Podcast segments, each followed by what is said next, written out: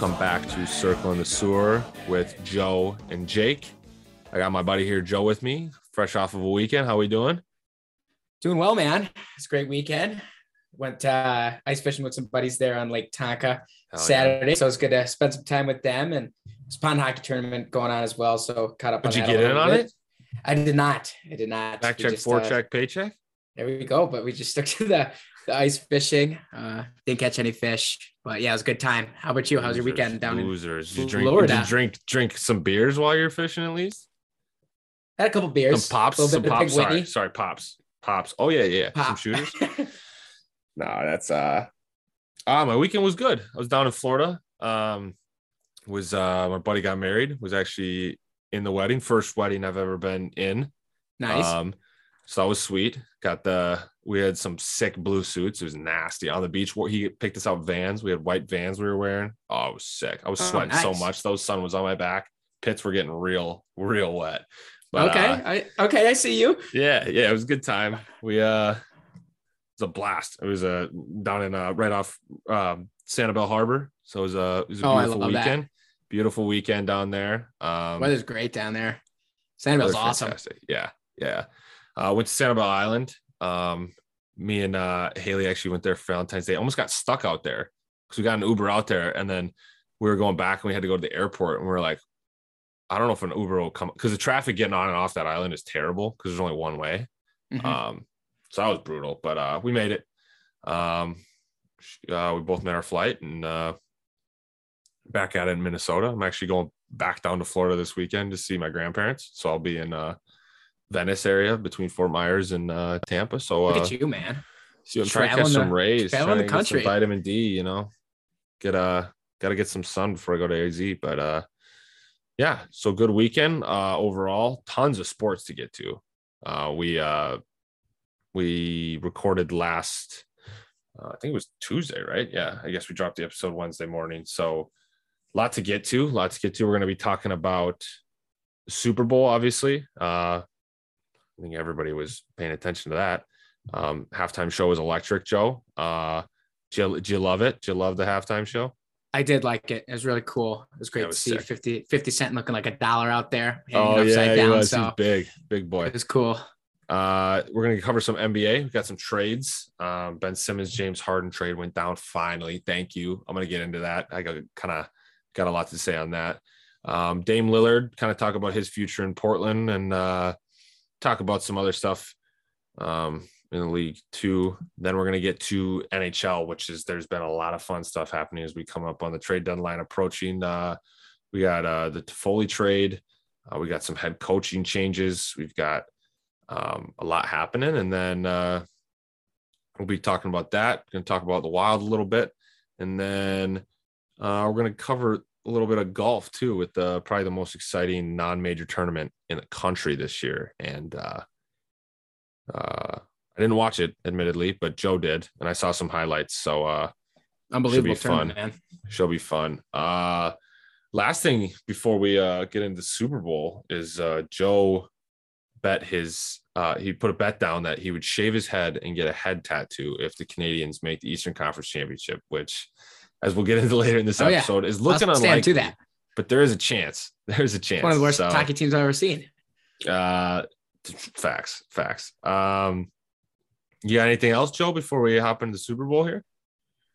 Uh, no, it's excited. Got a lot coming up here on this episode, but yeah, we can get right into it with the Super Bowl then. All right. Well, let's get it rocking and rolling then. Let's, Um, let's get it initial going. thoughts. Initial thoughts. We got a 23 20 win Rams over the Bengals. Like I called it, three point victory. I said 20, 31 28, but I picked it 23 20 I? do, huh? I thought the Rams were going to smoke them. Eh, plenty of thoughts throughout the game. Sure seemed like it too, huh? Yeah. Uh, yeah. Overall feedback kind of on that. Um, I always had the Rams winning going into it, but then, I mean, what was it? Cincinnati was leading going in that last couple of minutes there. So it was pretty surreal. I didn't think, I was just like the whole game, I was like, LA's going to pull this off. And then as time was winding down, I was like, oh my God, Cincinnati might do this.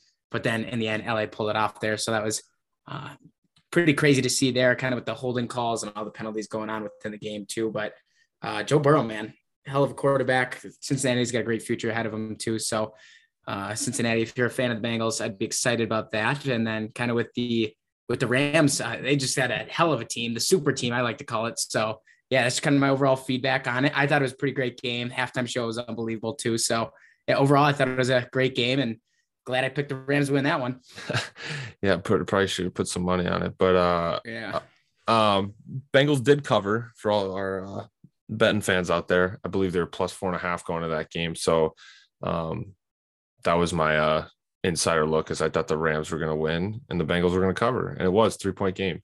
Um, but yeah, Joe touched on it quickly. The controversial calls from the refs. Um, it kind of was seemed like the refs weren't really a part of the game until seemed like the last couple minutes, which was, you know, I guess you, you can see it both ways. You know, letting them play throughout the majority of the game and then deciding to, I guess, blow the whistle in some big opportunity or big moments there towards the end of the game, which you know you could say what you want about that, but uh, I, I thought a couple of the calls could go either way.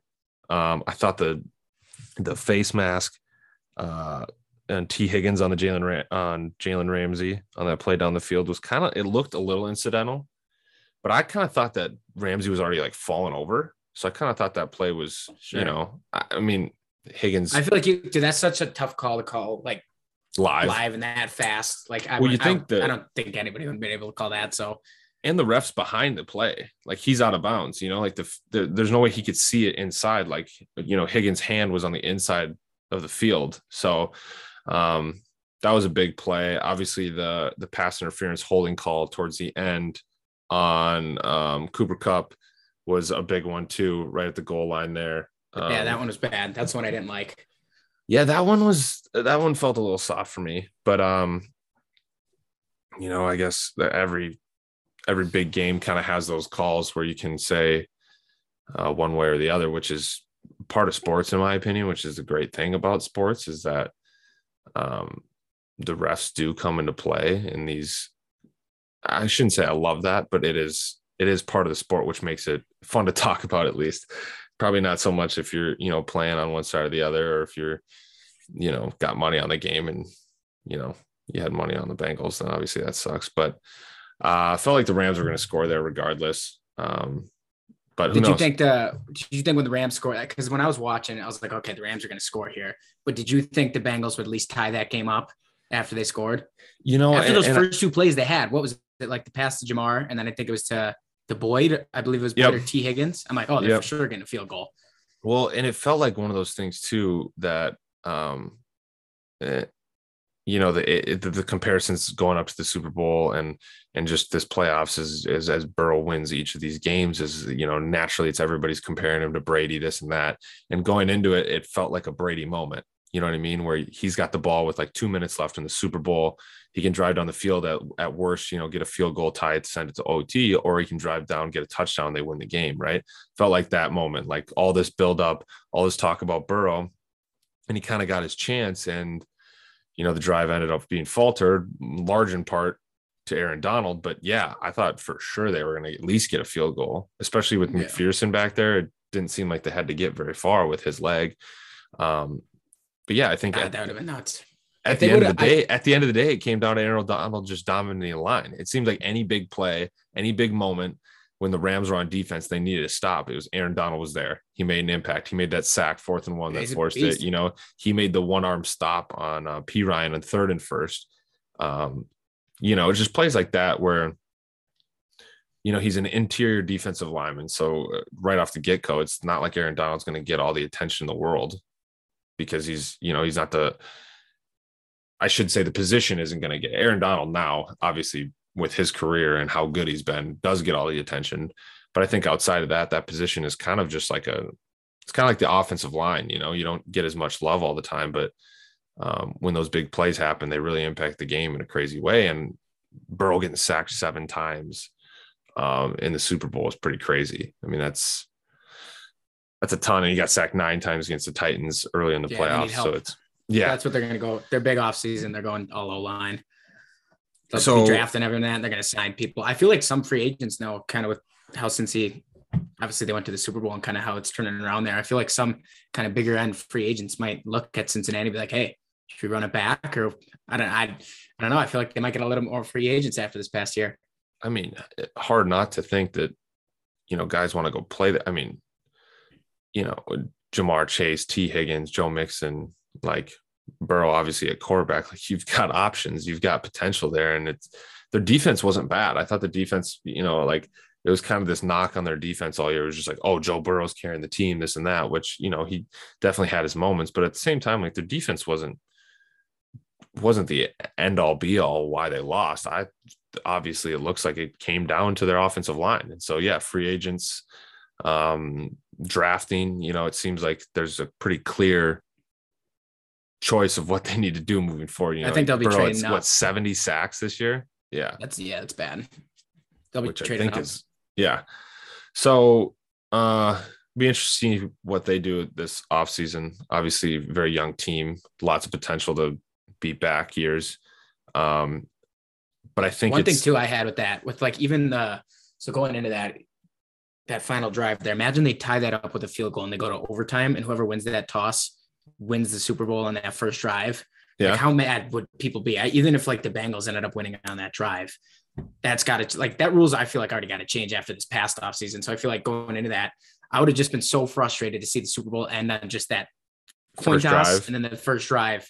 So that would have been frustrating. So I'm I see I do get the frustration there, but I'm also like on the other okay, so on the other side of it, you saw in the what was it, the Chiefs Bills game, Mahomes gets the ball in overtime, right? And it goes down and scores and the game's over, right? And then um what game was it? Oh, it was the, the Bengals Chiefs game, right? Chiefs Yeah. overtime again. Chiefs get the ball, they get stopped by the Bengals defense, and the Bengals go down and score. Um, so I see both sides of it because at the end of the day, it's not a guarantee that that team that wins the coin toss is going to go down and score right away. I do Mhm. think there should be an adjustment to that rule, but I, I think just to disc, I think obviously in the Bills Chiefs game, there was so much offense going on that it seemed like whoever was going to win that coin toss was going to win the overtime and win the game because it didn't seem like a defense was going to get a stop there. But in other games, I feel like there are other stops. And yeah, probably don't want to see a Super Bowl, you know, end that way. But there is a chance that, you know, let's say the Bengals win the coin toss, they get the ball. The Rams could have stopped them. I mean, they stopped them, you know, last drive of the game anyways. So I think I think it and yeah, you're right. I think it should be changed. But I also don't think it's like the take it like everybody's as so crazy that it's like, oh, it's the worst thing ever. Whoever wins the coin toss wins the game. It's like, well, it's still football. Like you still have to go out there and score the touchdown right away. And not every team can do that. Not every team has Patrick Mahomes or Josh Allen in that game. You know what I mean? And so even Patrick Mahomes the next week, you know, he was struggling in the second half and went into overtime and they couldn't score. They couldn't get the drive. So, um, but yeah, um, I guess going into a little bit more in Joe Burrow too, uh, he, you know, all like I said earlier, with all the comparisons to Brady, um, how quickly does this loss do you think changes how people view him? Obviously, you know, he's still in only his second season, first full season, takes him to a Super Bowl, ends up losing, obviously, but I don't think there was any question that they were the underdog in that game the whole way and kind of the underdog all the way through the playoffs. Do you think Burrow is still as good as everybody says he is? Is he still the future of the NFL? Or is he,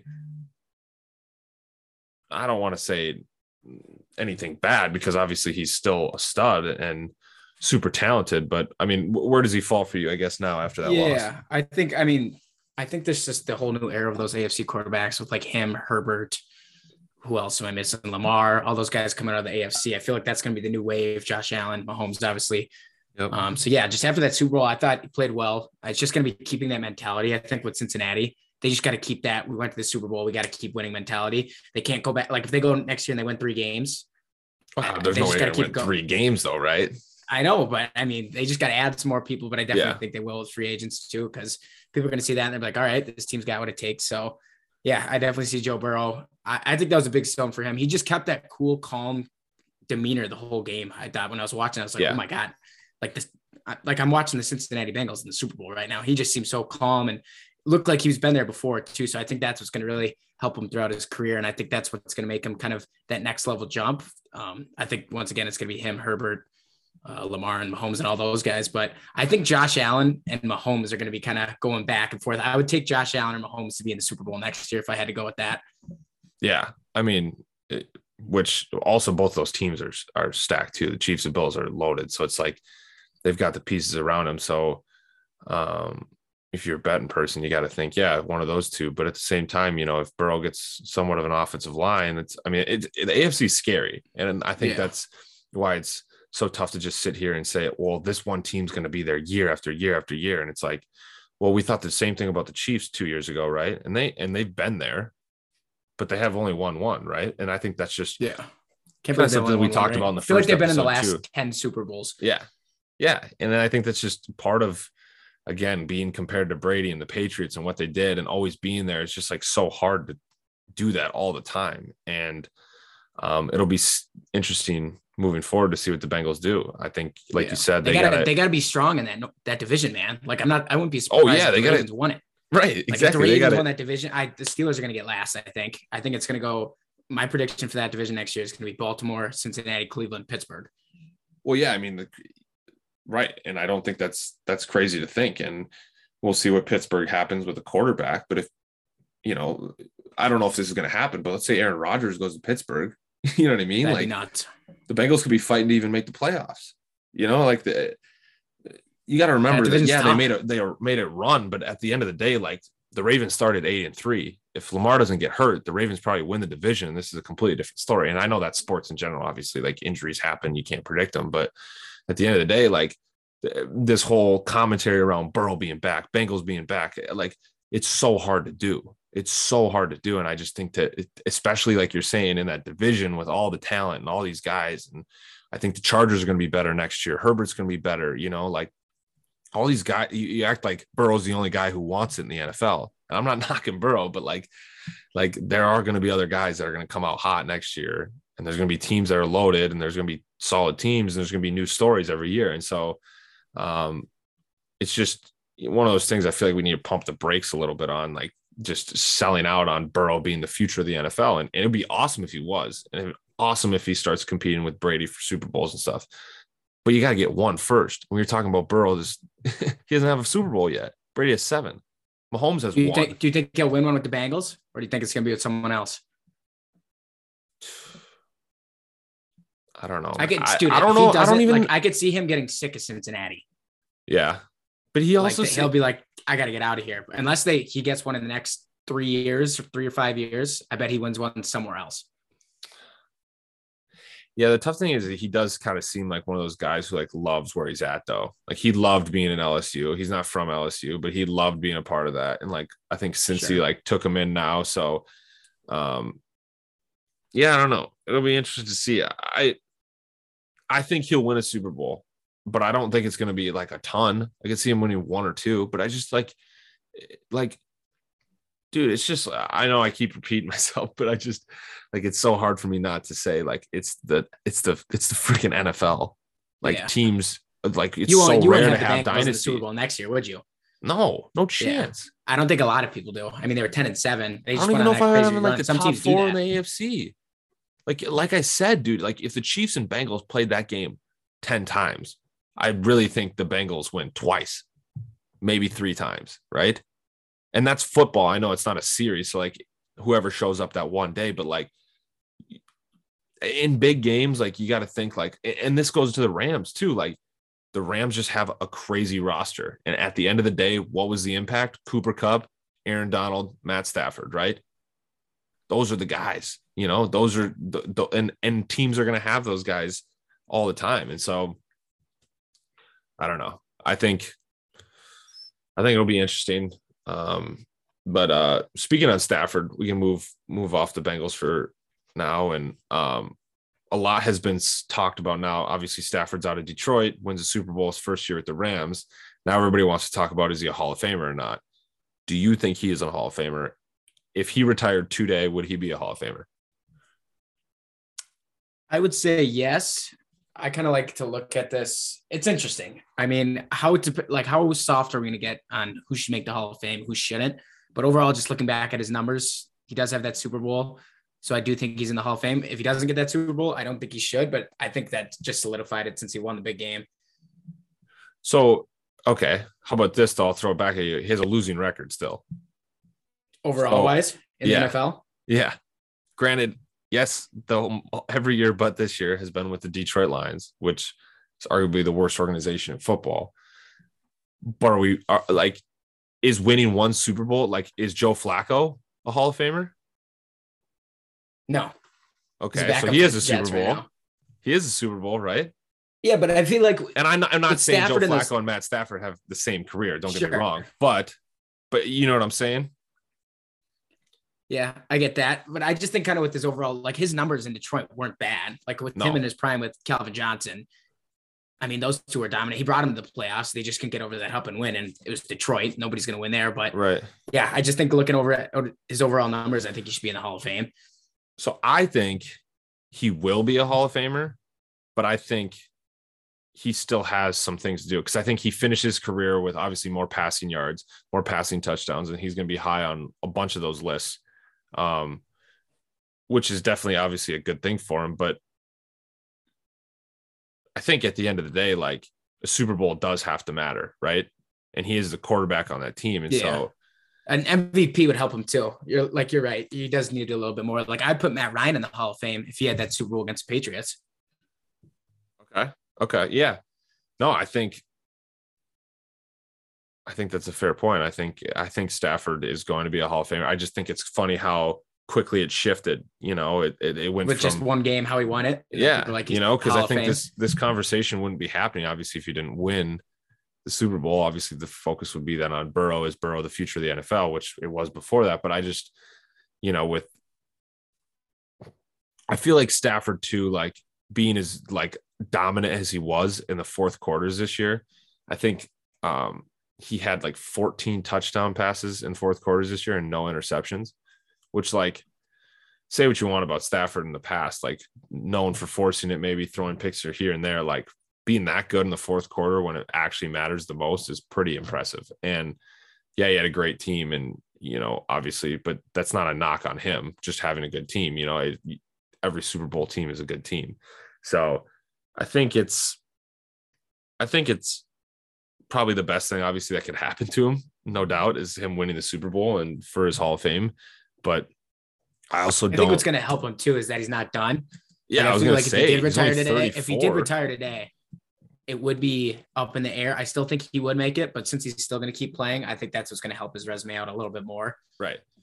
Well, and who and and you think he wins another one with the Rams? I don't know, man. I feel like the Rams they just get that super team vibe. Like I feel like they they went all out this year. Like, sure. they don't have a draft pick for I don't know how long, but and they got free agents coming up too. But I mean, I feel like if they keep that system of like that super team here and they keep going out and reaching for each players and trying to win the Super Bowl each year, I feel like they're going to be like looking at the Bengals. I feel like the Bengals could have more success than the Rams if you look at a ten year span, kind of from here on in the next 10 years, I could see the Bengals maybe having more success because I feel like the Rams are just in that buy now, buy now, win, and then Right. just maybe the Bengals have that long term success. But that's also like, okay, what do you what do you define success as? You know, the Bengals. Let's say let's talk about the next five years, right? Let's say the Rams win one more Super Bowl and aren't the greatest the other years, but the Bengals make the playoffs every single year, but never win a Super Bowl. You know, like because that's because at the end of the day, like you could sell all your picks or you could keep all your picks and start building something. But if you don't win the Super Bowl, like you know what I mean? And like the Rams did that this year. Yeah, that's what I was trying to get at. They, prob- the they just Super have that more that more team chemistry. It's kind of what I was trying to go as. Yeah. Like the guys No, are going to be that team. I could see that Bengals team being the same team for the next 10 years, is what I was trying to say. And Right. As like the Rams, you could see like, I don't Half know, LeBron come play yeah. quarterback for all I know. What? Like I feel like they get anyone. Well, the thing is, is I feel like like they win the Super Bowl and then like half the guys on the team, there's like rumors of them leaving, free agency, Exactly. retiring. Like there's talking about Aaron Donald retiring. Um, Sean McVay. It's like, what the hell? the the offensive lineman, uh, was it Whitlock? Yeah, he's done. He retired. You know, like Yeah. that's a big piece. You got Eric Weddle who came back for like five weeks and played, won a Super Bowl. Played He's- like two games. And he's like, Yeah. yep, Super Bowl. he's gonna retire. OBJ just you know uh, He'll towards be back. He's He'll just be- an LA guy. he is an LA guy. I wouldn't be shocked if OBJ was back, which But I mean, he's who knows when he comes back. That's the same knee twice now, right? Yeah, I think it's like when I was reading over the reports. I think it shouldn't keep him out at the beginning of next season. It might miss him a couple weeks, but Yeah, I sometimes forget that ACL like recoveries are like six months now. I feel like they used to be like a whole year thing, but now it's only like ever since, since, the like second one, I bet it's ever just since like ever since our boy. AP just kind of went off that one year and like came back Yeah. in like six months and then dude, he was nasty for the Vikings. oh he was so much fun to watch. He almost broke Eric Dickerson's record. Now I was watching the highlights from that game recently. Do you remember that game? When he, Which he one? like uh the final game uh Against, I, uh, I'm gonna say it He was the When he had the 200 yards or whatever. No, no, no. It was the final game of the season. He was trying to break Eric Dickerson's Oh yeah, he's like 10 yards away. Yeah, and he was like, but they had to kick a field goal to win the game or whatever. That was such that was so bad. But Do you remember that highlight of him when he ran that guy over in Pittsburgh? oh yeah, Yeah, that was that was sweet. he is. He's dude. He's so electric. Um. Yeah. Well, any any last thoughts on the Super Bowl or anything football related? Uh, yeah, just kind of going into that too with OBJ, Von Miller. They all have a lot of free agencies too, kind of going into the Rams. I do think OBJ will be back. Von Miller, I don't think. Kind of just reading the reports here, I think he's gonna test free agency, and I do think since with that Super Bowl there, I think he's just gonna try to go lock up a deal. I think I wouldn't be surprised if he goes back to Denver. How old is Von Miller? Let me do this I mean, he. I feel like he's been around for forever. 32. which- 32. Okay. Yeah, he's from Dallas Yeah. I mean, Cowboys. dude, I think that's such an interesting thing too. Is like if you're a free agent, like you just won a Super Bowl with the team, like don't you at least like try to sign it? I don't know. Just part of me is like, like being on teams in the past and like, like don't you like you win something with those teammates? Like, I, I know it's a business at the end of the day, and these guys are you know making more money, and I, I you know, but but like, wouldn't you want to go back and like try to win another one with that team? It's especially in LA, man. I'd go back. right? Like Von Miller seems very LA too, even though with that weird haircut he has. Do, uh, can we talk about that? Like what? Uh, Is he the one with the thing on the back of his head? He's got Yeah, a chunk of hair. What's his face has it too? James Conner, yeah, he does. Arizona. I don't get it. I mean, I must be missing something. I guess You should try it. No, I don't think I'd look that good with it. I mean, I think you know if I'm if I'm Von Miller on the Super Bowl, I might look decent with it, but yeah, I don't know. I think I, I could see Von Miller going back. Uh, I don't know if the Rams are money wise are going to be able to even afford him. Uh, we'll, we'll see, but um, I think they they have some way that they're they're figuring out around cap space because there's no way they should be able to pay all these guys, and they do. So, but who knows? hot take. Next year, Super Bowl, Bills, Cowboys. Bills winning the Super Bowl. Cowboys in, in the Super Bowl. I I'll bet you. to. I'll bet you they no chance. I'm I'm on this podcast for taking hot takes, man. I got the Caps, Avs. I got the Bills, Cowboys. Who did I pick? Bucks. Warriors. Super Bowl. Dude, the Bills. I got the Bills winning next year, man. They're still pissed. They're gonna hit, sit this whole offseason frustrated about that game. Dude, I got Chiefs. I'm trying to think of NFC teams that are gonna be good next year. Cowboys, huh? I could also see Mahomes getting having an injury, just blowing out his leg. Calling tears I bet right he, I, I bet cuff or something. week six he gets hurt. Week six. All right. Week six, Patrick Mahomes injury. Watch out. I think Mahomes comes back and has a nasty year, like a nasty year. That's my prediction. I think he has MVP Mahomes season next year, which I don't feel like is That's that crazy of to a take. Yeah, but like I think they're like one I of the most it's gonna teams come. I think it's gonna be a Josh Allen His Mahomes. wife and his brother. I think everybody hates him. Like no one wanted them. I think Oh, everyone nobody wanted the wants. Bills. Yeah, no, definitely nobody wants the Chiefs to win. That's for sure. But Mahomes is so likable at the end of the day too, which is unfortunate. But I'd take him on the Vikes. dude, we should get Kyler. We haven't talked about Kyler either. Kyler's Yeah, been he's got feuding been with the Cardinals. problems. yeah, dude. So Minnesota likes. Come Yeah, on over. We, we'll trade him Kirk Cousins straight up. No questions asked, right? Cardinals would love it. Yeah, they would. Oh God, dude! Imagine Kyler Murray with Kevin O'Connell and JJ. Uh, oh God, Dalvin, bro, we'd be nasty. Irv Smith coming back, gonna be best tight end in the league after Kelce and Kittle and all those other guys retire, but he'll he'll still be nasty.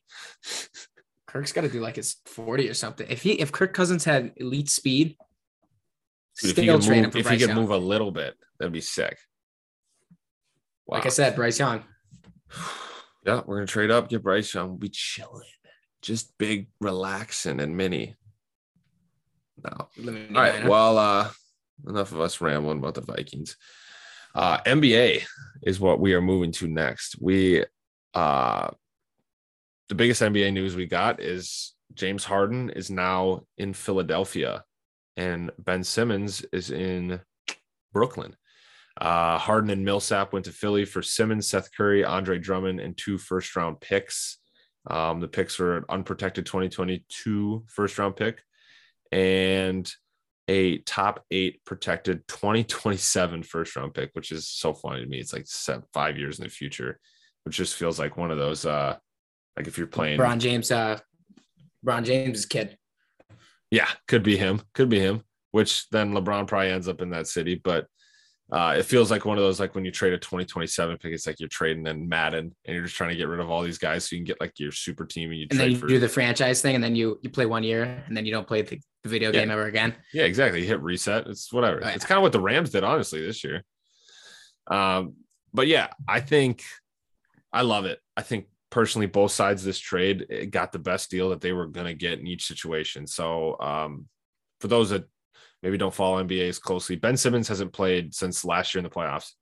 Um, James Harden has been wanting out of Brooklyn for last couple weeks at least. Um, I think it's been longer than that. My personal opinion is I think as soon as Kyrie decided to get unvaccinated uh, this year, which means um, for the first chunk of the season he didn't play at all, and then he was only allowed to play away games after they kind of hit the skid and their roster was depleted and COVID was kind of taking over the NBA there for a short amount of time. Well, I guess it was taking over sports too. But um, I think Harden went to Brooklyn thinking that he was going to be the third guy. And I think he was okay with that when it talk about how many shots and controlling the offense. He was definitely going to be behind KD and Kyrie, right? And then KD gets hurt. Kyrie's only playing away games because he's not vaccinated, and Brooklyn won't let him play at home. The state of New York won't let him play at home, which is such a funny concept to me too, because he can practice with the team, he can travel with the team, but then he, he can't play with the team at home, but he can on the road. I, it's whatever. But the fact of the matter is, he knew that going into it. He knew that he couldn't play at road games, and I think Harden was just kind of sick of it, and he didn't feel like Kyrie was bought all the way in whatnot. I know Philly was one of the options that um, Harden had his mind at the beginning of or going into the season last year when he was looking for places to when he was leaving Houston. Um, so I think ultimately he got what he wanted. And then Simmons not playing since last year. Obviously, he kind of, you know, him and Doc Rivers had their feud and kind of the, you know, him and Embiid had the feud. And it ultimately came down to Simmons saying, like, I'm never going to play for the 76ers again which leaves everybody in an interesting spot. If you're a team trying to trade for Ben Simmons, you already know he doesn't want to go back to Philadelphia. So you know you don't really have to offer much, right? Because they have really no negotiating because at the end of the day, he's going to leave one way or the other. On the other side of it, you have him not playing, him being around. So now your team, you know, doesn't really know what you're going to get with Ben Simmons, right? You haven't seen him since the playoffs. Um, you know, he's obviously a very talented player out of LSU and has a ton of potential. You know, his knocks are he can't shoot and he can't shoot free throws, which obviously are bigger things in in I basketball. can shoot free throws, but um, I couldn't make a lot, but I could shoot them. No, well, yeah, I mean, he could shoot them too, but I think he got in his head, and partially probably was whatever he was hearing from his teammates or his coaches or Embiid um, in Philadelphia, and but then obviously this situation comes along and Philadelphia ends up getting James Harden for him. Obviously they had to they had to pay up too, but James Harden, I mean if if you were following at all what other teams were offering the Sixers for Simmons earlier this year in this offseason, James Harden is the best they got by far. It was, I mean, just way above any other offer they got. So James Harden, who p- people love love to forget, I think how good James Harden is. Um, he goes to Brooklyn is obviously the third best player on his team there, which is saying something behind Kyrie and KD. But at the end of the day, when James Harden wants to play for a team and wants to win and wants to be a part of that team, like he is still a top 10 player in the NBA and is one of the best scorers probably ever. And people knock on him this year because they changed some of the foul rules that obviously, you know, his pump fakes, leaning into guys, drawing fouls in the lane have changed a little bit. But you've still seen it in spurts this year where he can be really, really good. And him now being able to be kind of ball dominant and not really needing, he's not much like, I mean, he is a slasher at some points, but he, he loves to shoot. And Simmons can't shoot. And Simmons needs the lane because he's not a pull up jump shooter and that's where Embiid lives. So I think in the past, Simmons and Embiid didn't really fit together because Embiid's a big, he's a center, he needs to dominate the lane, and Simmons can't shoot, so he's not going to sit around the perimeter. He needs to go in. Now you got Harden who can play the perimeter, who can kick the ball out now and, and do all these things, and and and Embiid's still probably going to be dominant, you know, with the ball because he's you know he's the leading MVP candidate this year. But I think that fit is going to be really good, and I think it gives Philly another a really big option, and and they can't only focus on Embiid because it feels like every team is just kind of keyed in on Embiid this season. And then on the other side of it, you got Simmons, who isn't going to take shots away from KD and Kyrie, which was kind of the whole knock going into Brooklyn with Harden and them, anyways. Was you know how much is Harden going to take away from um, Kyrie and KD, who are both very ball dominant. You know, Kyrie's a dribbler, loves the dribble. Um, and they both, you know, probably put up 25 shots a game at least. And Harden also put up 25 shots. So it'd be a three man crew. Well, now they move Harden out. They get Simmons and Seth Curry and Drummond. But I think Seth Curry is going to be a huge, I mean, he's a shooter. He's, you know, he's going to be another person that, that I think will, will benefit that team very well. Um, and so I think if both teams uh, really won, won, they got what they needed and they got rid of both of the players on their teams that didn't want to play for those teams. And I think it ultimately would be better for the NBA because the East now has two really fun teams to watch again. And um, it, it, should be fun to see how how that plays out. I think the East, the Eastern Conference playoffs this year is going to be incredible to watch. I think every single series is going to be, which is crazy because everyone was thinking the, the West was going to be like the top of the NBA and the West was going to take over. Now, I mean, like the Cleveland Cavaliers, the Bulls, the East is gonna be wild. Yeah. And I and it's it's funny because like you said, the West is kind of just a two horse race. And the East has got, I mean, you got the Bucks, the Bulls, the Heat, the Nets, the Sixers. Like you said, the Cavs are, are unreal. I mean, any of those teams, you catch them on the right night and and you're done, you know. And so, um, yeah, it should be it should be good for basketball. I think both of those guys are fun. Like Simmons and Harden are great um, for the sport and for the game. That when, when they're happy and they're playing and, and they want to be playing, it's gonna it's gonna be great. So I'm excited to see how how those how those um, fits turn out. Um, we probably won't be seeing either of them for a little bit. Harden's um, got the hamstring. He won't even be playing in the All Star game, so uh, probably won't see him until the earliest next week. Late next week is what I'm seeing. And then I've heard reports that Simmons is trying to be ready to play March 10th, which is actually against the Sixers. So it's kind of like his first game back might be Let's against go. the Sixers, which would be sick. Um, background there is he's also been dealing with um, some mental health stuff, which has sparked some conversation. And obviously, I, th- I thought that was bullshit. Well, see, that's the thing is I, I think it sparked some some conversation in the in the in kind of the sports media world because it's like at the end of the day, like who are we to know what he's been dealing with, right? Is it real? Has he been using it? Did he pull it out at the time where he was struggling? Did he use it an excuse? Um, I don't know. It's tough to say. Nobody really knows besides him and his team, probably. Um, you never want to just act like somebody's faking that. Obviously, you want to give them the benefit of the doubt. Um, but it did come at like a what seemed like a little bit too of a like a convenient time for him. Um, I'm to give him the benefit of the doubt. and I know people are knocking him all of a sudden, like he gets traded and all of a sudden he's happier again. It's like, well, yeah, I mean, you know, uh, the way I like to sometimes compare sports is you got to take sports and look at it as if it were a normal job, right? So let's say somebody goes to their nine to five every day and they hate their coworkers, their boss is a dick to them, and every day they just hate their life. They don't want to be there, right? And they and they want all of a sudden they go on, you know, wherever online and try to look for a new job.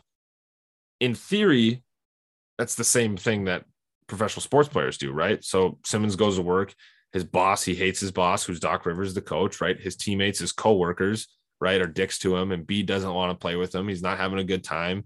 He doesn't feel like he can do what he wants to do in his job. And then, you know, he's looking other places. And, you know, that does wear on people, you know, and and so maybe maybe the, the mental health thing is legit. And and I'm never going to be one to sit here and say that he's lying. So I don't know. It'll be interesting to see how he comes back and what he looks like. Um, I mean, nobody's seen him play and who knows how long. So should be fun story to to follow along, especially if he picks the 76ers for his first game back. But uh I had I had two things. Yeah. Two things yeah. on my NBA talk here. I just got I got a little rolled there, but uh oh, that's good. I, I was It's excited You know a about that more. trade. It was a, it was a sick trade. It was a sick trade. It's been coming for a long time. I'm like one of the few people left, I think, in the NBA that actually like James Harden because like I've seen people compare him to LeBron James who are like, well, LeBron is gets hated a lot, but at the end of the day, he's like LeBron James is still a sick. Whereas like James Harden, I feel like people don't think he's that sick anymore. So I got to stand up for my boy every once in a while. But Yeah, it's good. You know a lot more about the NBA than I do. I just saw that in um, Harden's press conference that he said originally that he wanted to go to Philly before he went to Brooklyn. Did you see that? yeah, That was crazy. I didn't know about that. And then well, like, that's what thing- I mentioned earlier. Is those were I think his final two places. Um, coming down to it, you said when he wanted to get out of Houston, like he wanted to go to Philly, but then overall he ended up in Brooklyn. Yeah, I, you know, part of that too is I've heard it's so hard because like during the whole process, you, you never really like hear these guys come up and straight out say it. You know, obviously him being in Philly now, like he's gonna say whatever it is to make it sound like he wants to be in Philly. Um, so it's hard to know if that was true or not because he ended up going to Brooklyn. So it's like, why didn't he want to? And maybe that was part of the deal is they, um, Houston couldn't get a deal done, but I, I don't know. It'll be interesting to see. But your second thing, sorry. Yeah, definitely. The second thing, dude, the NBA to me is just like the biggest reality TV show ever. Don't you So kind of see that? It's so I great. mean, like, do you, and that's what you like about it. Like, I'm trying to think of like Kevin Durant, James Harden, Kyrie Irving. Like in my head, I'm thinking like Mahomes, Kelce, Tyreek Hill. And during the middle of the season, Tyreek Hill is like, I want to go to Buffalo. yeah, it's Crazy. It's crazy. And, and in in my opinion on this too is that It's like the Um, biggest TV show ever. Like all these guys are just like, you know what? I'm done. I'm leaving. and no in no sport can compare to it in that way because Not a Those- chance. You don't see anybody else in other sports doing this. because the play the players have the most amount of power in the NBA that they do in any other league. Is you think about think just think about pure numbers, right? Besides anything else, personality wise, whatever's going on, just strictly five guys on the court for a team, right? And the best players play 90% of the game. You know what I mean? And even in hockey, you know, even five guys on the ice at a time, like they're still, sh- you know, they're off. They take shifts, you know, and and so they don't dominate the ice the whole time. And and the top players obviously do, but it's it's the league that has the most plot power to the players, right? And the league completely changed when LeBron James left Cleveland and went to Miami because he started. You can and you could say for worse or for better, but you know, t- players left, but they didn't go and start trying to like pull their boys with them and be like, I want to play with you here. I want to play with you here. And all of a sudden now it's like, you know, you see KD in Golden State. Now you see KD in Brooklyn and you see these guys all trying to team up. And so it's so rare, you know, like to see, If they're not happy, they're gone fast. yeah. Well, and, and, and as it's continued to happen and these situations have, you know, happened, like players see it and they're like, well, I could do that. If I'm not happy, I can do that. Right. Because nobody's stopping him because Harden does get his way when he starts bitching and moaning about being in Brooklyn. Right. Ben Simmons sits out this whole season, gets his way eventually. You know what I mean? So it's like, because you name a situation where a player doesn't eventually get what he wants and other players see that and they're like, well, if I'm gifted the opportunity to potentially get out of town and get to a better team in a better situation, like why would I not do that, right? You know, and and it's interesting because you don't see it in other sports, and I, you're right. It is the best reality TV show, I think. It's because, crazy.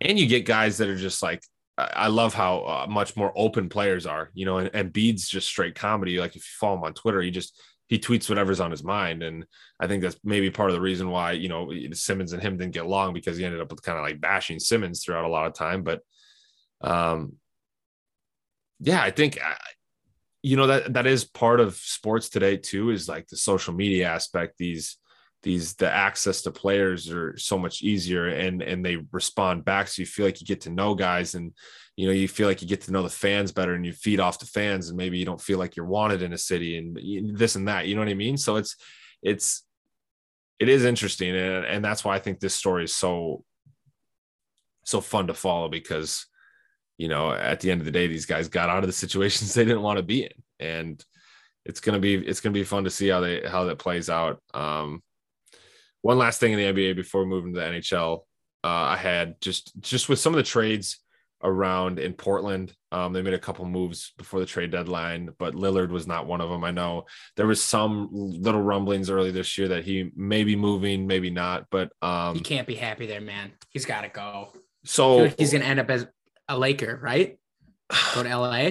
Well, that's what. So what I've been reading is that the Portland basically what their plans were around the trade deadline was to just move a bunch of stuff, clear cap space in order to get picks and assets in order to um, basically try to build around Dame as quickly as possible. And um, I don't know how I feel about it because uh, just think about in general, like you're saying, like these players want to go where they want to go. Do you want to go to Portland? No, I've never. Who wants to, to go to Portland and be, who wants to go to Portland and be part of a rebuild? And you know the main players there are going to be Lillard anyways, so they're going to have to get a bunch of role players around him, right? I just I, I don't know. I respect Dame because he's super super loyal to that city, but like if he actually wants to go a real chance at winning, there's no way he's going to be able to do it there. And if it is, it's going to have to be drawing some major star over there, and I just don't see anybody wanting to go to Portland. I think the last time like I thought they were making a run when it was Dame and LaMarcus Aldridge, right? Those were like the big one, two. And then CJ was there. I was like, okay, they got a serious chance. And then he left. So I was like, that's why I love Dame because he's so loyal to Portland. And you don't see that a lot in the NBA. So I got a lot of respect for Dame. Him and uh, Kevin Love. Can you believe Kevin Love's still in Cleveland? Like that's one I how is he still in Cleveland? Yeah, but he's bounced around too. You know, no, but yeah, I know he's been in Cleveland. It's just Minnesota, Cleveland, right? Uh, well, yeah, I guess you're right. I feel like he was yeah, somewhere else, but Kevin you're right. Love. No, yeah, yeah, he's been grinding there. Out of they're good, and they're good now. Got out. Who wants they're to live a good Cleveland? squad. They're a good squad. But yeah, I mean, it's. I mean, Steph is loyal, but like it's well, not that hard to be loyal. Yeah, it's the Bay. But at the same time, like KD was there and he left, so I don't know. But uh, yeah, so it'll be interesting to see how some of these play out. I think like the last thing I'll say on it is just like it is so hard to have a real chance at winning an NBA championship if you don't have two stars at least on your team. You know, like it's just that's the way it is. There's so much talent in the NBA. There's there's so many good players. Is that you just if you have one guy, it's just not enough anymore. But that's what's crazy because like the, who would you say is that second star on the Bucks and they just won it?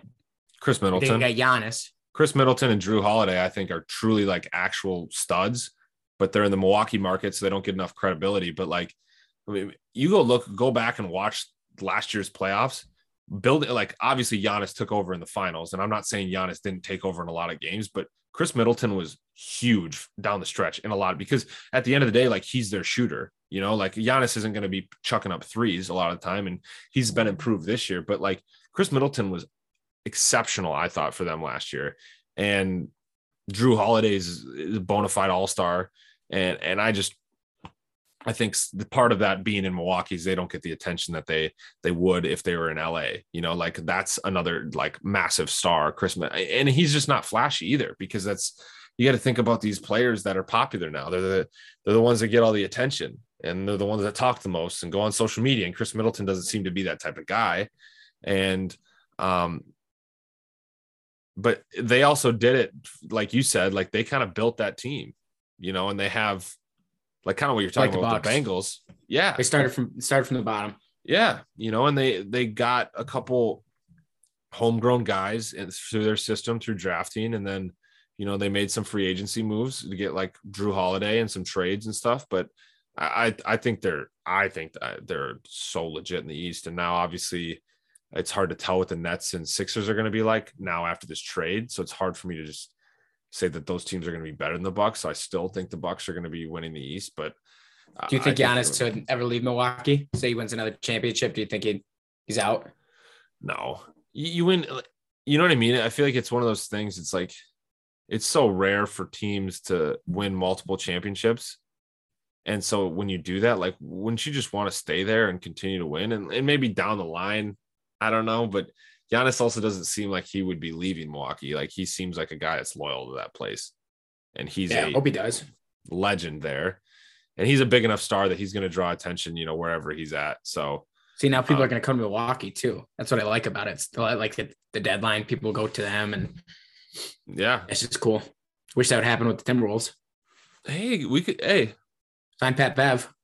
Sign Pat Bev one year, $13 million extension. I saw that. That's big. I think that's actually huge for us and more of just like a like a team culture thing. I think he's going to be huge for some of the young guys on the team and you know he's got playoff experience and and the Timberwolves should be in the playoffs this year. They're probably going to be you know a seven seed, but um that's just with just with Ant and D'Lo and some of those young guys, and we have such a young team, and it should be it should be fun to see the next couple years. I think um if D'Lo, Ant, and Cap stay together, like I, I truly think that, that we could slowly build something because I think Ant's going to be a legit superstar, and so yeah. I, I see Ant being just an absolute superstar. I don't think the Wolves can win a championship until this like era of like KD, LeBron, everyone's just gone until like Ant is like.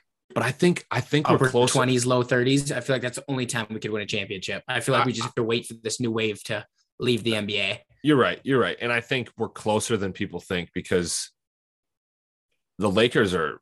Uh, I don't. The Lakers they didn't make any moves, which is crazy, and they're stuck on a, a lot of old players. So the Lakers are not even. It's really just the Suns and Warriors, right? In the West, the, the Timberwolves have basically got to be chasing, and everybody else in the West is going to be chasing. But you know, you got guys like Ja Morant with the Grizzlies and stuff too that we're going to have to worry about moving forward. But um, Chris Paul's getting older, but he doesn't seem to be slowing down. Devin Booker's young, and they're going to continue to build around him in Phoenix. So it ne- it never really gets easier. But you're right. I think as these old vets slowly start to slow down, like it, it, there will be opportunity for teams to start taking over. And I think the Timberwolves are right there. I think either Ant turns into the superstar that we want him to be, or he doesn't, and we're back to where we have been because eh, at the end of the day, like you need that one guy who can take over games. And it's just it's just a necessity to have. Yeah, we just got to make sure Cat, Cat can be too. that too. Cat can be that too. So um we'll see. A lot of it depends on how these guys pan out. And we've been good this year when all our guys are playing together. So being healthy and non-COVID season, I think will be huge. But all right. I will now hand it off to you to take it away for the NHL. I got all my I got my plenty of words in yeah. the NBA segment, but uh let's uh I'll, I'll kick awesome it to you. and you want to start with uh you want to start with the Toffoli trade or you want to yeah, start with let's, coaching? Let's jump into that. Okay. So now we're getting some NHL talk here. Um, been buzzing too after the All Star break. We just had a trade go down with Tyler Toffoli. So Tyler Toffoli was on Montreal, just got traded over to Calgary for a 2022 first round pick, top 10 protected, 2024 fifth round pick, Tyler Pitlick and Emil Heineman, if I'm saying that correctly there. So Flames added right? some. Say it again. I think Emil's a, a prospect, right? Is he a yep, correct. Yeah, okay. Prospect there. So Calgary's added some boost too. And like we said earlier in some other podcasts, Calgary's they're gonna make a run, man. They're looking good right now as of late too. So I think Calgary that trade is really um, solidifies that team too. And Toffoli's tight. He's got a tight knit group over there with Lucic and stuff, and he's played with Darryl Sutter before in LA. So that's good to see them make a trade for that. And I, I could seriously kind of just going off of what I was listening to Chiclets earlier too. They could see the Flames making a Stanley Cup run or getting that Western Conference Finals.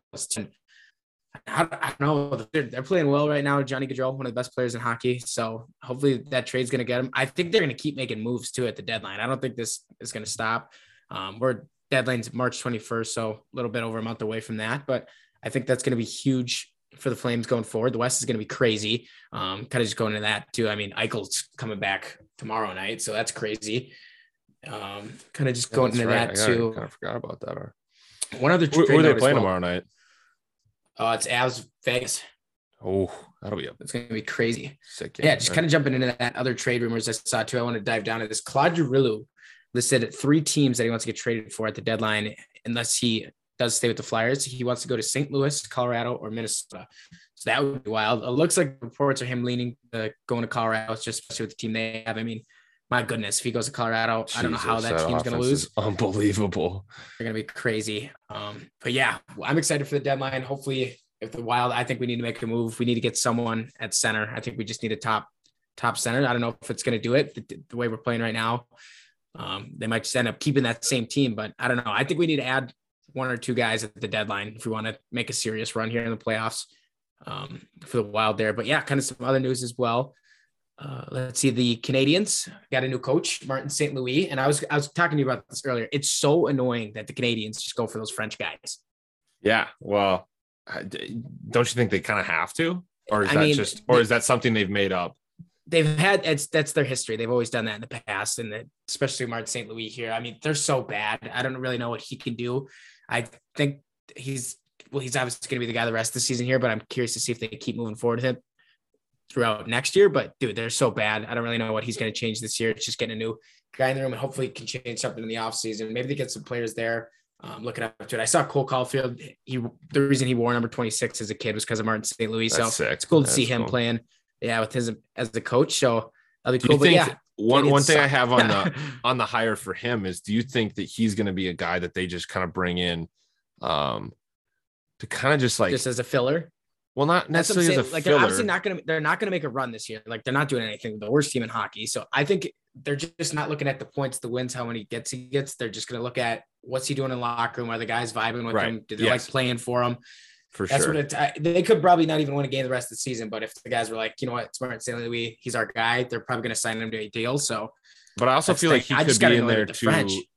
to like to look at the players and be like, who do we want moving forward? Like, which of these guys do we really think, you know, it's like he's he's going to be a guy that like goes in there and reports and, and, and most coaches do report to the you know the front office. But i think ultimately like a fresh set of eyes on this team not from their you know the, the previous coach is is going to give them like a new view on these players moving forward. Like who do we want to keep who do we want to move on from? You know, because it is it is rebuild time for them, as you know, and and definitely with, with Toffoli kind of, leaving is you know serving up the this or starting. And they were saying, dude, rebuild. I was looking at it too. Toffoli, they were looking at Toffoli was the captain without the C on his jersey, is what they were saying in the locker room too. So must have been a tough loss for them, but obviously they had to do it because they're going full rebuild. But what I was saying too, with they're always looking for that French coach. Like they could, in my opinion, let Martin St. Louis go out the rest of the season and then just go get the best available coach but they're not going to do that because right. they need that French mindset. So like, oh, let's keep St. Louis. Like if they could, without the allegations of Joel Quenneville, he'd be the best coach available. I would go get him, Mike sure. Babcock. Screw it. Maybe they've tried Torts for a chance and put him up there. we would love but, it. But yeah, they don't seem to do that, do they? They seem to no. be stuck. So now in... they're going to be like, okay, St. Louis, French, we got to keep him. When there's so many other options out there. Yeah, I mean, it definitely limits you.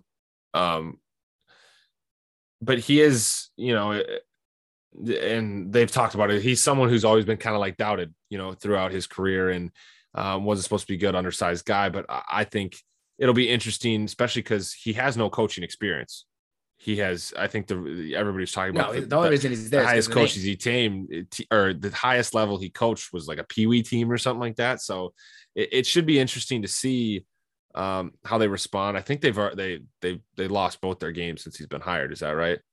Yeah. Yeah. So I mean, it, if he you can only do, you can only do so much with beers, the team. And, yeah. and they're going out and they're having beers after, and guys are like, you know what, we like Marty. Maybe they're like, right, maybe that's what he's doing. He's just they're like still going to suck next year unless they get McDavid and all these players to come they're to Montreal. Ripping, they're but... ripping beers with them, and then exactly. he's and then they're they're spilling all the secrets on why they're good, and then they're going to hire somebody else and come in there and, and clean up shop. but goodness, and then kind of some other news to get into this too with Edmonton, Tippett gone, Dunzo, Dunzo in Edmonton, which which is crazy. You want to hear a stat? We found Ryan Nugent Hopkins has had 12 coaches in 11 years at his time in Edmonton. That's insane. It's bonkers. It's crazy there. I don't know. Me kind of just going off. I've said this earlier in some other podcasts. I don't think it's going to be the coaching change. I think the players need to look at each other and be like, "We got to do something here." To, they got to get a goalie, get obviously. It's time yeah, to get frisky. They, exactly. They, they got to look. I mean, they got McDavid, Draisaitl. You guys got to figure this out. I don't really know what a coach is going to do in here. Obviously, it's a change of change of pace and someone who's coming in the locker room, but they've had so many coaches, man. They just got to start playing better. They got to get a goalie at a deadline, like we said, too. Hopefully it's Fleury, but they just got to start playing better. If not, I don't, if they don't make the playoffs this year, Ken Holland's gone. They're gonna have to get a new GM. Two and zero oh since they fired Tip, though. Yeah, hopefully they. I and mean, two I, good. I got them still getting second in the Pacific, games. but I, I just get so annoyed with these coaches things. They just got to have a players meeting and be like, boys, what are we doing here? Like we got the two best players in the world right now, and we can't make it even to the playoffs. So, but don't you think that's? I mean, you saw the same thing in Vancouver when they uh they fired their coach and brought Boudreau in there, and they they went on a little tear there too. You know, something.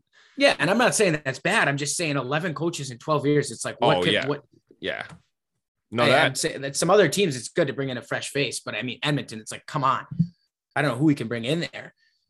And they yeah, got the intern, which is Jay Woodcroft now, who is down in the minors, who's taking over for Edmonton. So I'm not saying if he goes on a run, he goes on a run. That'd be crazy. Hopefully they do, but point of the time, so you, just got to. You think you think this like, is falling on? back on Ken Holland, or you're saying it's the players? I think it's the players, but I there's I don't think there's really a new chance. I think they got if if they don't make the playoffs this year, Ken Holland's gone, and they just got to do a fresh. Like I, obviously they want to keep McDavid and Draisaitl, but it's like oh my god, what more can you do? He's been he's in his prime. This Connor McDavid's best years of his life in the NHL. Right, but at the same time, like well, you you got to keep trying over and over again when you have those guys in your team, right? Because it's not like you're going to ship those two guys away when they're still young and have a ton of ton of career left, and they're obviously still producing. So, you know what I mean? I, yeah, I Correct. think, it, and that's what they need to go get a goalie, dude. They need to get a goalie. I yeah, feel like if this for sure, I texted you after who they're playing and Mike Smith just looked horrible. They need to get someone new in there. I feel like a goalie would be a better option. I would have kept Tippett and just got a new goalie. And if that goalie could change something around, I'd be like, oh, now look at this.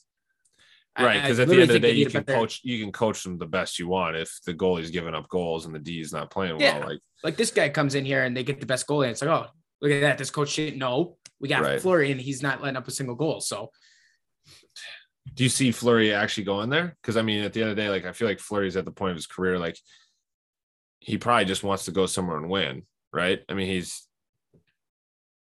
uh, or is he? Do you do you see him staying in Chicago?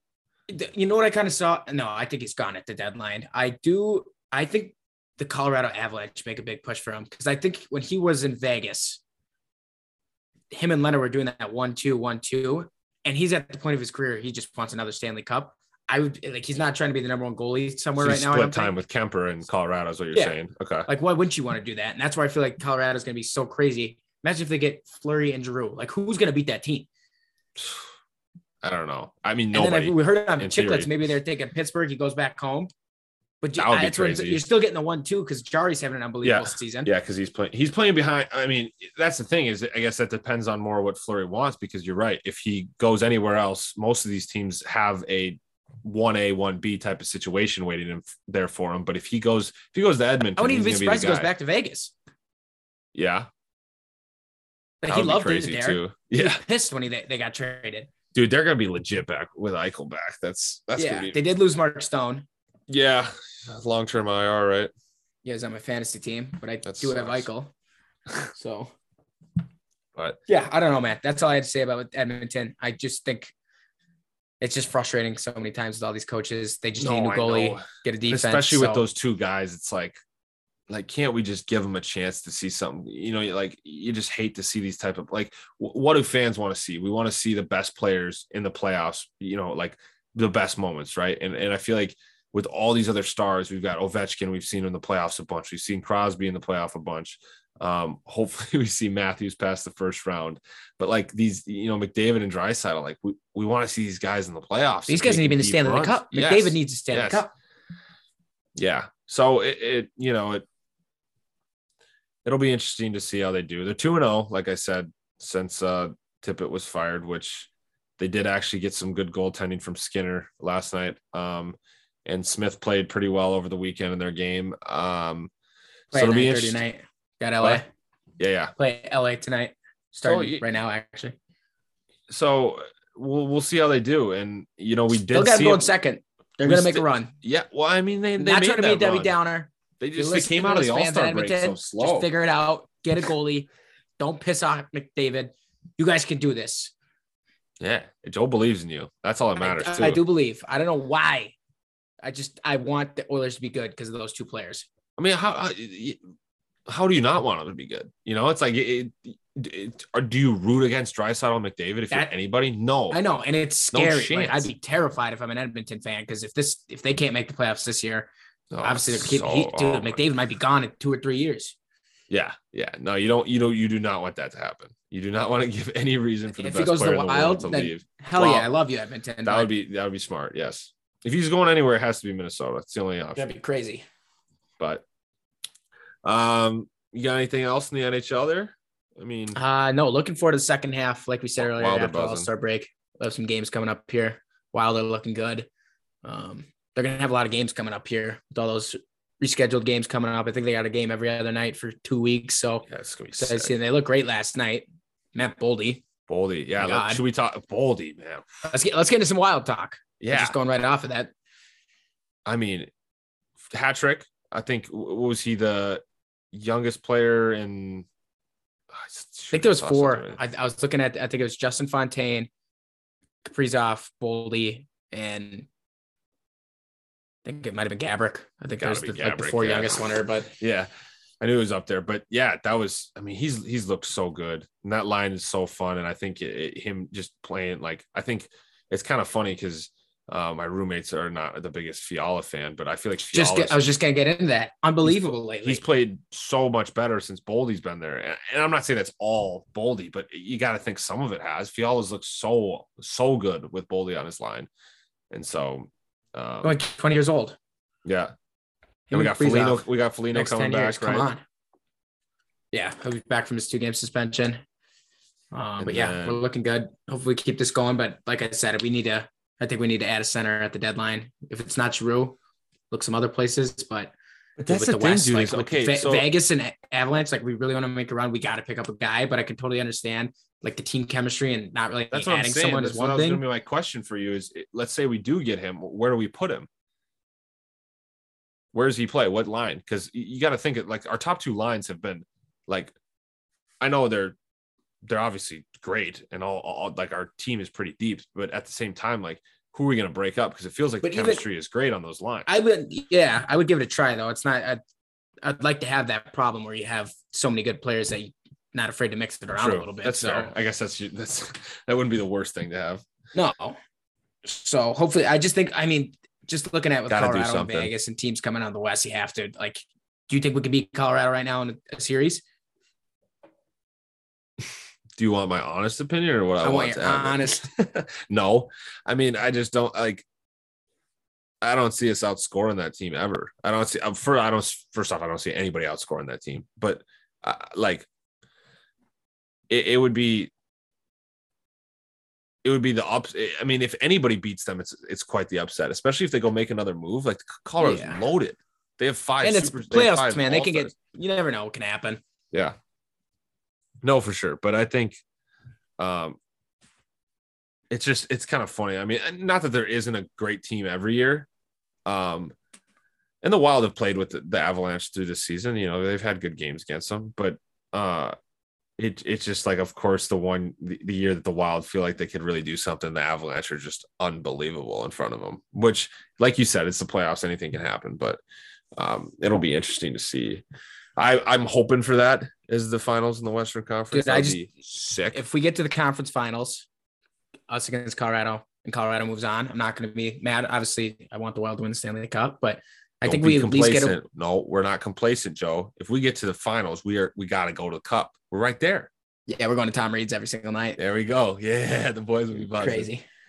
But uh yeah, dude, if we get like if we just get that, like get to the conference finals, Stanley Cup, whatever it may be, I feel like our off season is gonna be huge too. With just Yep. kind of some people are wanting to come to Minnesota now. They're kind of seeing the team that we have. So yeah, I'm curious I'll come back to Minnesota out. if we get to playoffs. If we make the, I'll be I'll be back. We'll be back at Tom. I'll play for the Wild. we gotta we gotta get equipment boy. Sign we'll get me a up. new job. Equipment. No, we God. uh, uh, we gotta get on the ice. We can shovel the snow off. I'll do anything. Oh, Zamboni, right? Let's do it. That'd be Uh, nice. A couple pops on the Zamboni. Oh, love pops. Love some pops. Uh, Yep. yeah. Well, do you want to get in quick? You you you said you you were uh, loving Yeah. the waste management open. Excited about this. And The most electric electric golf tournament throughout the whole year yeah, is the Waste Management Open there in Phoenix, Arizona. Uh, actually, with this baby. weekend, yeah, with this weekend there, there was two hole in ones on 16. It was Sam Ryder, Carlos Ortiz. I know Sam had it um, on Saturday, and it just went nuts. That place looked like it was going bonkers. People, the beers were flying beers, all over. It was so cool. I love to see that for golf. Um, overall, though, Scottie Scheffler ended up winning the tournament with going 16 under. He beat Patrick Cantlay in a playoff there, so that was pretty cool to see. Um, but yeah, just with those hole in ones with Ortiz and um, I mean, it's Ryder just a, it's so just cool. a party. It's just the whole biggest- 16th, yeah. the 16th hole, the stadium, the stadium course. It's so cool to see all the fans going in, cheering and booing. So Don't you think they Uh, gotta have like a hole like that at every course? I know, but that's what makes it, that's what I, it would be so cool. But that's what makes the waste management just so iconic. Just with Yeah. that, the only course doing it. But I was talking to um, one of my buddies, and imagine, would you rather win the tournament or make the cut and then end up shooting like 10 over, but you get a hole in one on that 16th? What would you rather have? Well, okay, I don't know about ten over, but if, no, seriously. Imagine you make the cut and then you finish dead last, but that Saturday when everyone's boozed up, you like with Ryder shot. I would rather take that than win the tournament. That's iconic. People are gonna people will remember that more than Scheffler winning the tournament. I feel like. yeah, but Sheffer won the tournament. He won all the money too. I mean, yeah, it'd be- money's not it- everything, Jake. you're right. You're right. The hole in one would be sick. Don't get me wrong. And, and I mean, you, you saw some of the guys like that hole just turns like, especially all those guys like early Sunday morning or even. Saturday. Yeah, if they're out of the tournament already, they're just going crazy on that hole, which is which is sick. I, I mean, that's fun. But yeah, I mean, you're right. I'd probably take the hole in one because if you ever get a hole in one, especially right, if you you get a would. hole in one on that course, oh, that'd be sick. Yeah, 16th, all those people there, beers were flying everywhere. That was. There, Augusta. Man, to get a hole in one at Augusta Yeah, on cool. Sunday. That That'd be nice. That would be. I want to go golfing. Different, oh, dude. Right? Going in April. So pumped. Az, right? Oh yeah. Yeah. We're looking baby. at going to that TPC, but it's really expensive. And It's not Yeah, a- looking at- actually as bad as you'd think, though. have you golfed there? so- no, some of my buddies have when we've been down there, but um, I actually, well, I would have, but I just had surgery, so I couldn't go. That's right. That's Yeah, right. that's They went after it, but uh, no, yeah, that uh, it's a it- it's it's sick, but I don't. I honestly don't think it's that bad. Like, I don't think it's anything crazy because it's like technically uh, public, I guess, because I mean you can go golf on it. So Uh, yeah, that I'd is love to that is an play that electric 16 tournament. hole. I'd get Oh. like five balls and just go for it. Oh, eh, well, uh, speaking of Scottsdale, how about the the Coyotes going to be at ASU? Oh my god, five thousand Well, okay, people. good bringing that up. It's Five thousand. They're going to have five thousand fans in that. Have you seen the arena? It's only one Yeah, level, it's just a the, the joke. lower bowl. It Oh, looks like joke. Waconia Ice Arena. It's it's bad. So yeah, you have an NHL team playing a college hockey arena with only five thousand fans. with standing room. That's including standing, Standing room. So probably only like what four thousand five hundred seats, maybe. Yeah, it's gonna be bad. But you can look at it for another way. Coyotes, they're horrible. This might bring some excitement to the team. I mean, it's hopefully they can get those five thousand people at each game. But How though? Like you got to think that every single one of those Where- they're tickets is playing now, they're playing in- expensive. They're playing in. I think it's Glendale. Is where yeah, they're it's playing Glendale. right now. It's right by the. They're, the- they're moving to Tempe, and it's just a lot more convenient for people to get to that game. And maybe I don't know, five thousand people. You're getting rowdy in the game. You're kind of letting it know. But yeah, Oh, it is not. you got to think the atmosphere is going to be sick, but like at the end of the day, this we're we're, we're not talking about a minor league hockey team. We're not talking about a there's minor league hockey team. It is an it is an NHL hockey team that's going to play in front of four thousand five hundred people. Like that is absurd to me. That is like imagine getting like th- they're talking about guys that like w- what if you get potentially get lined up for that draft and the coyotes are going to draft you like, do you want to get yeah do you like you're gonna pull an eli manning and be like nah i'm good i don't want to go play for your team like have somebody else pick me like Yeah. i wouldn't want to go play for them And I know it's. I think it's. like yeah It's i know still in air arizona's sick and and and playing on i guess in front of a college crowd would be great but also like that's not why you go play in the nhl like you No. play in the NHL to play in the NHL for for a professional hockey experience. You don't go there to to play in front of a college crowd. If you wanted to play in front of a college crowd, you would have gone to ASU and played at ASU. Correct. play for the And- Arizona Coyotes. okay, like it Yeah, blows my bad. mind. That is like Okay, when you when you talk about it like that, like like it, it it it is like I can't even like wrap my head around it. It's like like five thousand people, dude. That'd be like an NBA team playing at like legitimately a high school basketball arena, like high school, like not even at college. Like uh, some of those, dude. I um, I was just Yeah, so bad. rattled by it. That's a good. Point. I'm hoping point. it's like a, a play to get them. Yeah, I don't think it's official yet. I know No, it is it's like not. they. but I heard that the, I the think they're working each day and seeing like what it. they can do. Yeah. But they would have to put in so I heard it was like 20 to 30 to maybe even 40 million that they would have to put in in upgrades to make it like okay through NHL standards of like what is okay, which dude, I I mean mind blowing when I saw that. And I and I heard it and I thought it was maybe just like a a, a push for like you know the NHL and the Coyotes just be like, all right, we're gonna we're gonna fork up the money, like let's build a place. You know, like maybe we'll play one season here or play one that you know, because I know they don't want to they're not going back to Glendale, but maybe they play one year here while they build another stadium. But like That's what I think the the plan is. still even one year there is is a joke in my opinion. But Yeah, okay, last question before we wrap this up. Where if they potentially ever moved, which who knows if that is that where you'd want to see them? I think it'd be the most like Well, I know that's probably the Logistically, I most think realistic, but you, where would you? because I want them to stay in the like they'd have to move people. They'd have to take the like the stars, move them to the Pacific, and then they'd have to like they'd have to realign them in another division. Sure. So like I'm like I Houston would be the best option. Like they can't. I've seen like Quebec and stuff, but then where who where are you gonna move them? They can't move them. What about like East Salt Lake Division. City? They could do that, but I just feel like with Houston's just kind of. I mean, Houston's the fourth biggest city in the U.S. and they could play at the Rockets arena. True. I'm just trying to look at it like they want to keep that team in that division. So Yeah, just you within keep- that area. They could True. do Salt Lake City, but I just I'm saw of reports of them going to Quebec. I'm like, well, what? Are you, who are you going to put in the Pacific then? Yeah, so Houston, Houston makes the most sense. It's a massive city, and I always forget it's the fourth biggest city in the U.S. yeah. No, I mean I could see that happening. I don't know if know, I, think, has- I think they're going to somebody has to stay. Like Bettman. Bettman came Yeah. out and he says he likes hockey in the desert. So I, they just got to get over this arena thing. Well, and that's the thing, dude. It's like figure it there's so many people moving to the Phoenix area, and like they just screwed it so hard when they put the team out in Glendale. Like they should have just originally, like they should have just never done that, and they'd be they'd be they'd be chilling right now, you know. So I don't know. We'll see. Hopefully, it uh they don't end up playing there, but. We'll see how that goes. I mean, we'll, we'll obviously be following that story as it goes too. if but they get if they end up getting Shane Wright and Connor Bedard, that's going to be so weird. dude, it'd be sick though. It'd be nasty. It'd be crazy.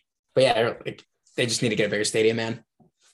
for sure and it's just embarrassing if, for the nhl i think too that, that they let them do that like but at some point Bettman has to like step in and be like we're not allowing this to happen like i mean i not to get into too much of that too but like you got to think it, it, it's worse for the rest of the nhl like i mean you know buzzwords like you talk about revenue sharing and like i mean ticket sales for 4500 people dude like first off, like how like to even Yeah, I would get that- go. I would, that'd be Would fun to go to a game. Hell Yeah. yeah. Tempe? Yeah, but how much are the tickets gonna cost, dude? Like if they want to even get it remotely, like either they're gonna try to sell cheap tickets to get people in the door, and then it's gonna be like they're gonna make no money. Like how are the Coyotes gonna make money? Four thousand people, bro. That blows my mind. Blows my mind. But Should be season ticket holders. Yeah, I mean, honestly, it'd be sick, but yeah. Uh, well, what about does it? That, that was a good one. I mean, we had a lot, lot to cover. I think we could have, we could even, you know, I, I think we, we honestly, we kind of skimmed through the Super Bowl just a little bit because I feel like at least, Still can't believe the Bengals just playing the Super Bowl. no, I know it's crazy, but it feels like most people, like everybody watches the Super Bowl, even if you're not necessarily a football fan. So maybe not what we need to go into the most, but um, covered some topics there. Got some, uh, got some talk about NBA, NHL. I'm gonna try to get into the description the the the time periods that each of the segments are. Um, just so I know, I know I had a, a buddy of mine said I'm not really an NHL fan, so we tried to skim through that. Um, I try to, I mean, you can still listen, you know, even if you don't. Like, it's good to learn about NHL and NBA if you you follow. I feel like it's usually like one or the other. Hopefully, It's- guy in Belgium still listening. it's rare. yeah, it's rare to for Shout out to Belgium again. close, but um, yeah. Oh, I, I one last thing too. I forgot to cover Joe's uh jinx that he said on the caps, which I don't know. You know, I've, we, if you've Really been following our into this. podcast, yeah. Well, you know, Joe's pick for the the Stanley Cup is the Caps, and right after the right after we recorded the episode last week, he the Wild game's on intermission. We were watching the Wild game, and Joe goes, "Oh, Washington Columbus is going to OT. We got to turn that game on." So we Four Flipped four it over to ESPN. Flipped it over to ESPN Plus, and by the time we even before we could even get the game on, Columbus had scored and the game was over. So 45 seconds left in the game. Joe jinxed the Caps, and I think it's the beginning of the Caps jinx. So you can book them for not winning the Stanley Cup or not even being there. OV. Hey, OV, think Joe, first- for listening, First round bounce. make a run, First round make a bounce for run. the Caps. then lose in the final. No. All Well, we're gonna. Well, it's gonna be the Wild. We're gonna have the Wild Rangers. Wild, no, Wild Maple Leafs. How about that? No, Coyotes. I'm sorry, put the Coyotes and the Canadiens. Yeah, that happens. I They should. pl- They should. They should play for the first overall pick, just like we said with the the NFL. exactly. You start seven seven game series. Yo, it's Canadiens. Winner gets Shane Wright. Oh God, that'd be sick. Connor Bedard next year's draft. Exactly. Watch out. Wait, is Wright coming next year or the year after? For Wright's this year, Bedard's the this upcoming year. Kind of Bedard's two years. Gotcha. Gotcha. All right. Well, that about does it, folks. Thanks for uh tuning back in. Joe, you got any final words? No, uh, thank you guys for listening. Go Been wild. Fun doing this so far. I know. Yeah. Getting good at it. Yeah. Yeah, it's getting But yeah. pretty good. We're catching our stride. I think uh we're getting the feel of what we uh who likes to go off on what. And uh Did you try we're- any uh any seafood in Florida? I did actually first time having calamari. go. Having calamari for the first time. You like Should I- it? Uh it was yeah, no, I did. Uh I did there was some sort of like I don't even know what it was, some sort of like Asian sauce I dipped it in. It was it was good.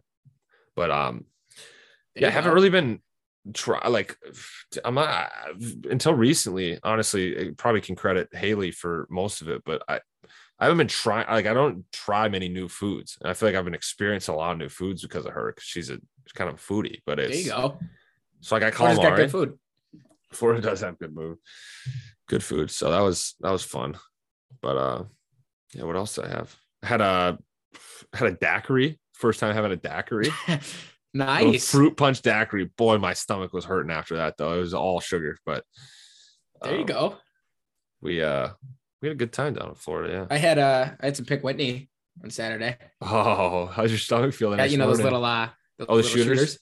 Yeah, Yeah. got a little pack. Brought those out to the ice house. So Yeah. that's good to Well, have actually, those. at, I mean, look at what I got right here. Little little fireball shooter. yeah, there you go. Yeah, got it for a Valentine's Day present from Haley. It was nice. You know, Nice. ripping fireball shooters.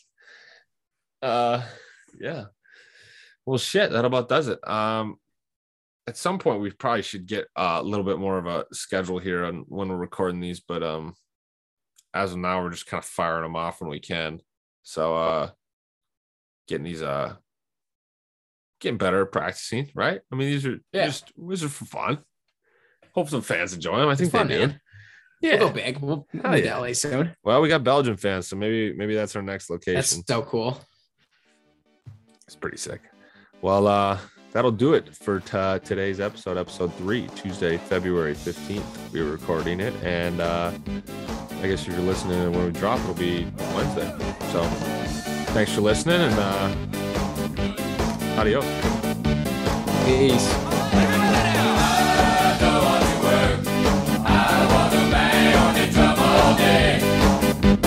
I don't wanna play, I just wanna bang come all day. Ever since I